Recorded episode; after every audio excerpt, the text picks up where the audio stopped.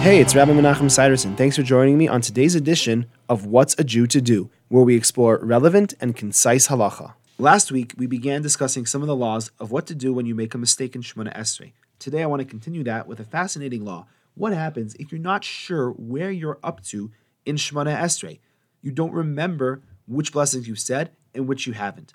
There are two options. The first is you can go back to the last bracha that you have certainly said and start from the bracha after that.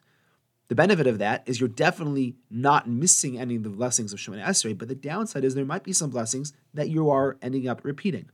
Second option is to go to the first bracha that you are sure you have not yet said and start from there.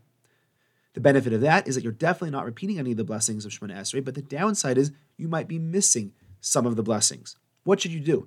And I actually once heard that Rav Tzvi Reisman was once recovering from a surgery in a hospital bed, and he was kind of out of it from the medication, and he, he had this question. He didn't remember where he was up to, and he called Rav Avram Pam zatzal from his hospital bed to ask him what to do. Great story. But be that as it may, what should you do? There are definitely two opinions, and both are acceptable. However, what I would recommend is starting from the first bracha that you are sure you have not yet said to make sure you're not repeating any of the blessings of Shemona Esrei. That's all for today. I hope you enjoyed.